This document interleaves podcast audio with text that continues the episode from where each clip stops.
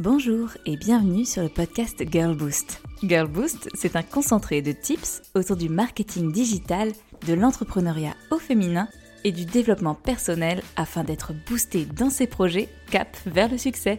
Rendez-vous chaque lundi pour un nouvel épisode afin de lancer la semaine du bon pied. Aïe aïe aïe, il est temps que je te parle d'un sujet qui m'a beaucoup remué il y a quelques mois et que je ne savais pas comment aborder avec toi parce que c'est un sujet délicat que nous avons toutes et tous rencontré dans notre vie. L'échec. L'échec qui nous prend aux tripes, qui nous met la boule au ventre, qui nous fait monter les larmes. L'échec, tel qu'on le conçoit d'après ce que l'on a appris depuis que l'on est tout petit, dans notre société où tout est noté, évalué et comparé. Attention, spoiler, je vais te raconter ici ma façon de vivre cet échec, tel que je l'ai ressenti. Mais c'est entièrement subjectif, et je sais aussi voir l'autre côté de la pièce. Mais on ne va pas se mentir, on n'est pas là pour ça. Quand il arrive un échec, sans anesthésie au préalable, eh bien on doit d'abord l'encaisser, avant de se dire que c'est une nouvelle marche vers la réussite et le succès. Ça fait aussi partie du processus, et cette claque, elle est arrivée de plein fouet sur moi. Tu le sais sûrement déjà, mais il y a quelques mois, j'ai lancé My Girl Boost Journal, un carnet de développement personnel qui permet d'avancer concrètement sur ses objectifs, ses rêves et ses projets. Ce carnet, c'était justement un rêve pour moi. Je suis une grande aficionado des carnets et bloc-notes en tout genre, des techniques d'organisation et de motivation, et des livres de développement personnel et ce depuis plus de dix ans maintenant. Donc pour moi, créer un carnet moi-même, qui correspond à tout ça, c'était un life goal. C'était fou de me dire que l'on est capable de tout, et que oui, d'une idée qui a germé, on peut la réaliser. Du coup, je te la refais rapidement, mais j'ai travaillé énormément sur ce projet. J'ai fait un grand benchmark de tout ce que l'on pouvait trouver sur le marché, j'ai travaillé avec mes étudiants sur l'étude des prix, des fournisseurs, le plan marketing. Je me suis formée au logiciel de la suite Adobe, avec InDesign notamment, pour être capable de créer le carnet d'une manière technique.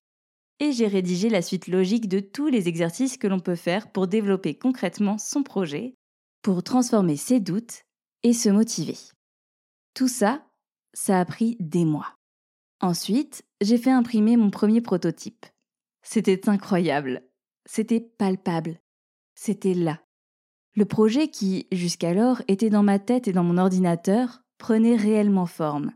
Et ce premier prototype, il était incroyable à expérimenter. Comme je suis comme toi, comme vous, comme nous toutes, j'avais quand même un syndrome de l'imposteur qui continuait parfois à me chanter quelques doutes et peurs la nuit. Et pour le faire taire, je me suis dit que j'allais me faire accompagner par une agence pour bien préparer le lancement de la campagne Ulule, la fameuse campagne de crowdfunding. Le truc, c'est que je savais parfaitement faire une campagne Ulule. Je connaissais déjà bien toutes les étapes. Et niveau graphisme, je m'étais formée pour être capable de créer une page bien structurée. Finalement, ce que je cherchais au travers de l'agence, c'était plus une approbation. Une approbation que j'allais dans la bonne direction. Et un coup de pouce pour ne rien oublier. Bien structurer mes publicités et mon budget, etc. L'agence était très bien et m'a permis de gagner du temps et de me rassurer. Mais finalement, ce n'était peut-être pas la meilleure des idées. Parce que c'était cher payé pour quelqu'un qui est déjà à l'aise sur tous ces sujets. Et ça, c'est entièrement de ma faute. Ou plutôt de la faute de mon syndrome qui aimait bien nourrir mes doutes. Je comptais mettre un objectif de plus de 500 ventes sur mon projet. 500 carnets à vendre en précommande.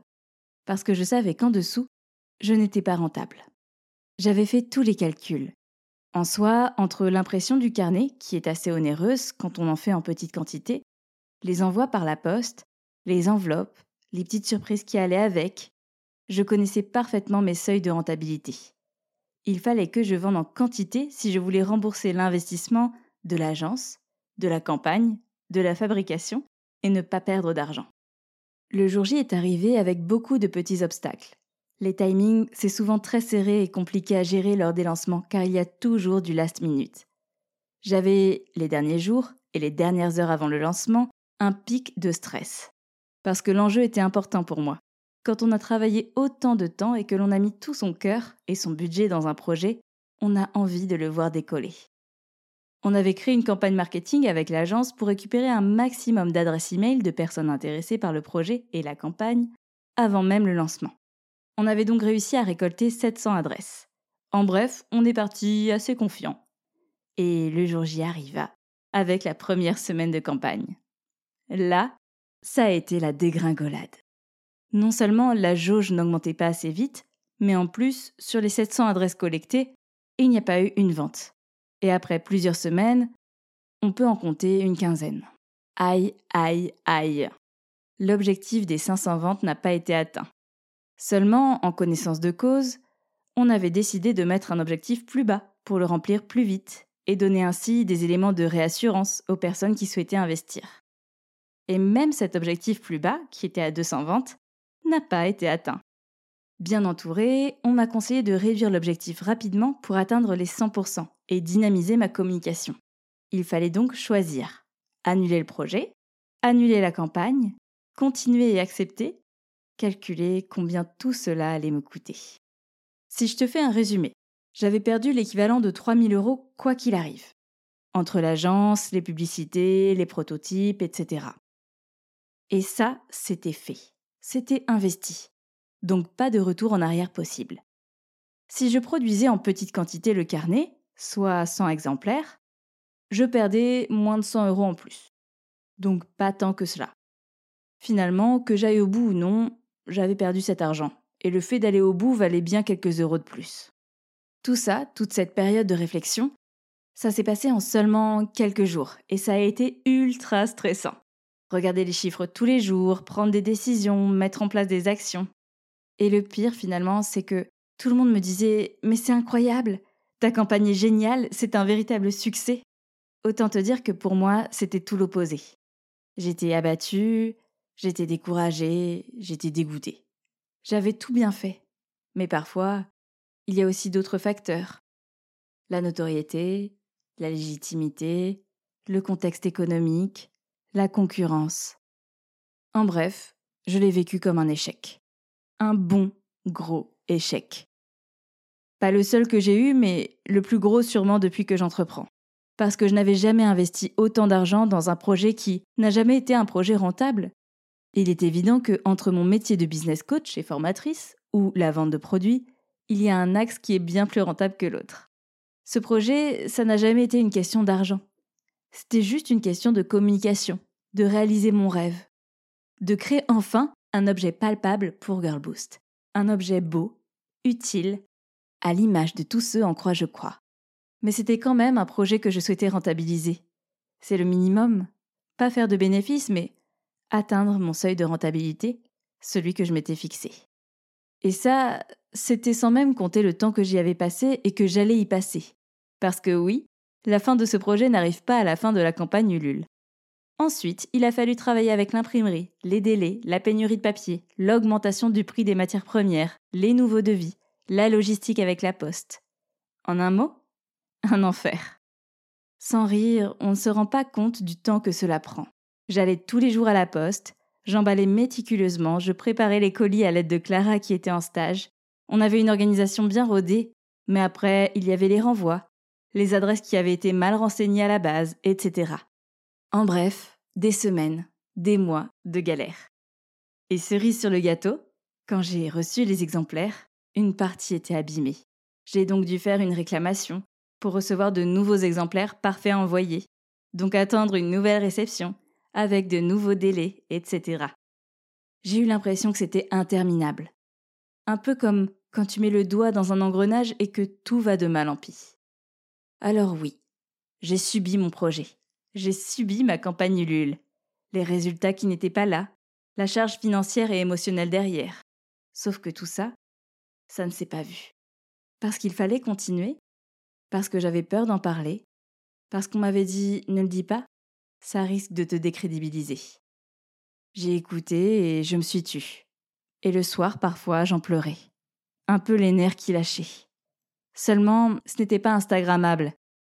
Et comme je n'étais pas censée en parler, j'ai fait comme si de rien n'était. Et quand on me disait ta campagne est incroyable, mais quel succès je souriais des lèvres et je regardais droit devant pour ne pas pleurer des yeux. C'était ça ma réalité. Seulement, cette campagne, que j'ai vécue comme un échec monumental, je savais au fond, et à force d'en parler avec mon réseau, que c'était aussi un succès. J'ai été au bout de mon projet. Je n'ai rien lâché. J'ai trouvé des solutions pour la faire rayonner et vivre. J'ai créé mon premier produit physique, et les retours que j'en ai eus sont incroyables. J'ai concrétisé un rêve, et si je n'avais pas fait appel à une agence externe pour faire taire mon syndrome de l'imposteur, je n'aurais pas perdu de l'argent. Donc finalement, ce qui m'a coûté le plus cher, c'est pas le projet en soi. C'est surtout le syndrome de l'imposteur. Celui qui se faisait si subtil, mais à la fois si présent. Encore aujourd'hui, je suis partagée quand je parle de mon projet. Je pense sincèrement qu'il est un tout. Il est un échec, parce que je n'ai pas été à la hauteur de mes objectifs et de mon ambition ou de mon seuil de rentabilité.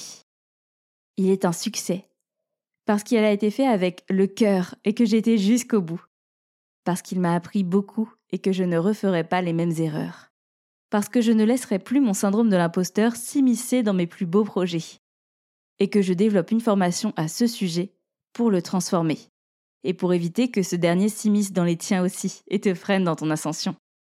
C'est sûrement parce que j'ai vécu tout ça que je deviens chaque semaine et moi une meilleure business coach, une meilleure entrepreneuse, une meilleure version de moi-même, comme chaque étape que l'on vit quand on développe son activité. Du coup, j'avais envie de t'en parler. Et de ne plus avoir peur de tout ça, de ne plus avoir honte d'avoir vécu cela, j'avais envie de te dire que l'échec, il fait partie de la réussite, qu'il y a toujours deux faces et que pour transformer son échec, il faut l'analyser et en tirer le meilleur. Mais aussi que tu n'as pas à culpabiliser, à t'en vouloir, à ne pas oser le dire ou en parler. L'échec, c'est ça qui nous fait le plus évoluer. Alors pourquoi devrions-nous le cacher? Je te propose de célébrer nos échecs comme nous célébrons nos réussites. Parce que, mis bout à bout, c'est comme ça que l'on va réussir selon nos propres règles et que l'on atteindra le succès que l'on veut créer. Je te souhaite une belle semaine et je te dis à lundi prochain pour un nouvel épisode. Aujourd'hui, je t'ai parlé à la deuxième personne, comme j'en parle à une amie, à une personne proche. C'est un sujet bien trop important pour y mettre une quelconque distance. Et si ça te va, je vais continuer comme ça. Je vais te parler à toi, toi qui m'écoutes sur ce podcast, qui soutient Girl Boost et qui fait partie de cette aventure. Toi qui vis aussi ce genre de sujet, qui vis des échecs, des réussites et un parcours. Si ce sujet te touche, te parle, n'hésite pas à envoyer un petit message par mail à camille.girlboost.fr ou sur Instagram. Partageons nos expériences et avançons encore plus vite, plus loin, ensemble.